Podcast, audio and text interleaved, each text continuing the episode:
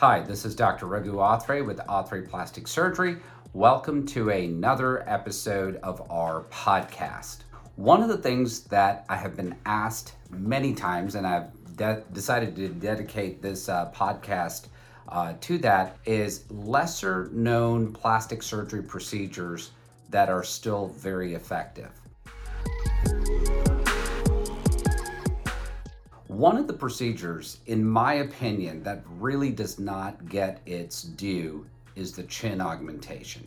So, as we take a look and see patients more and more, one of the things that I notice is, is that there's a high incidence of deficiency of this area right in here. So, how we assess deficiency in this area is I take a look at a patient in their profile and perfectly um, perpendicular to the camera with their head not tilted up or down. And what I'm really looking for is a vertical line drawn from the root of the nose down or from the bottom of the lip down and seeing where the chin is in relation to those two vertical lines. And that allows me to see whether or not that the chin is deficient.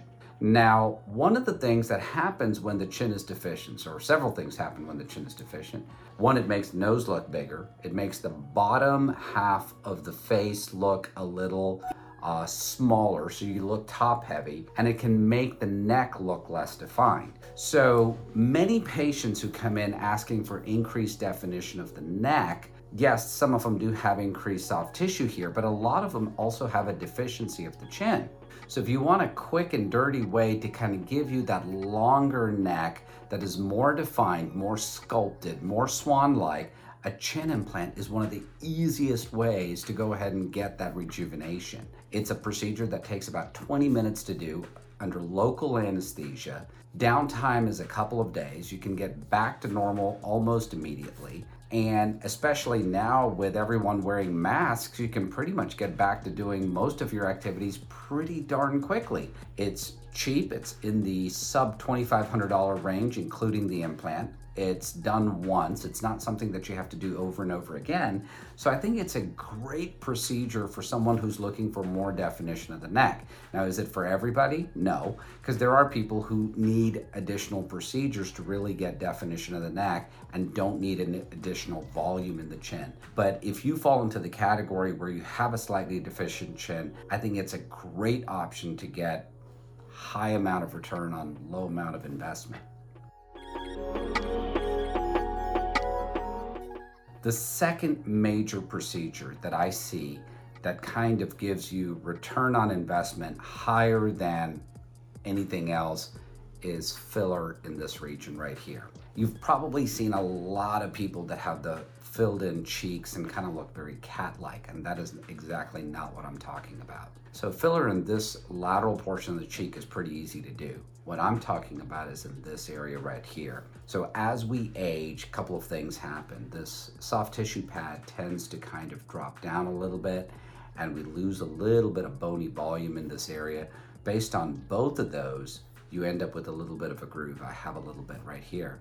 And one very easy thing to do is put a little bit of filler in that region in order to revolumize that area. It tends to make people look more younger, more youthful, give them more volume, give them a nice accent to their cheek. Takes about 25 minutes to do. The filler of choice that I really like to use is Restylane. I think it has the least amount of bruising and swelling in that area. Um, I do like using a cannula to kind of cross lace the filler in there, makes it look a lot more natural. Takes about 25 minutes and lasts for about um, I'd say close to about eight to nine months before needing to another touch up. So both of these procedures, I think, are are two separate procedures that are real easy, real quick, and give you high amount of return, lower on the investment totem pole, and really do work very well to rejuvenate the face. So hopefully this has given you a few ideas in order of as you think about things that you may want to consider, gives you some information that you can talk to your plastic surgeon um, more um, from a more educated standpoint. Thank you again, and until next time with our next podcast.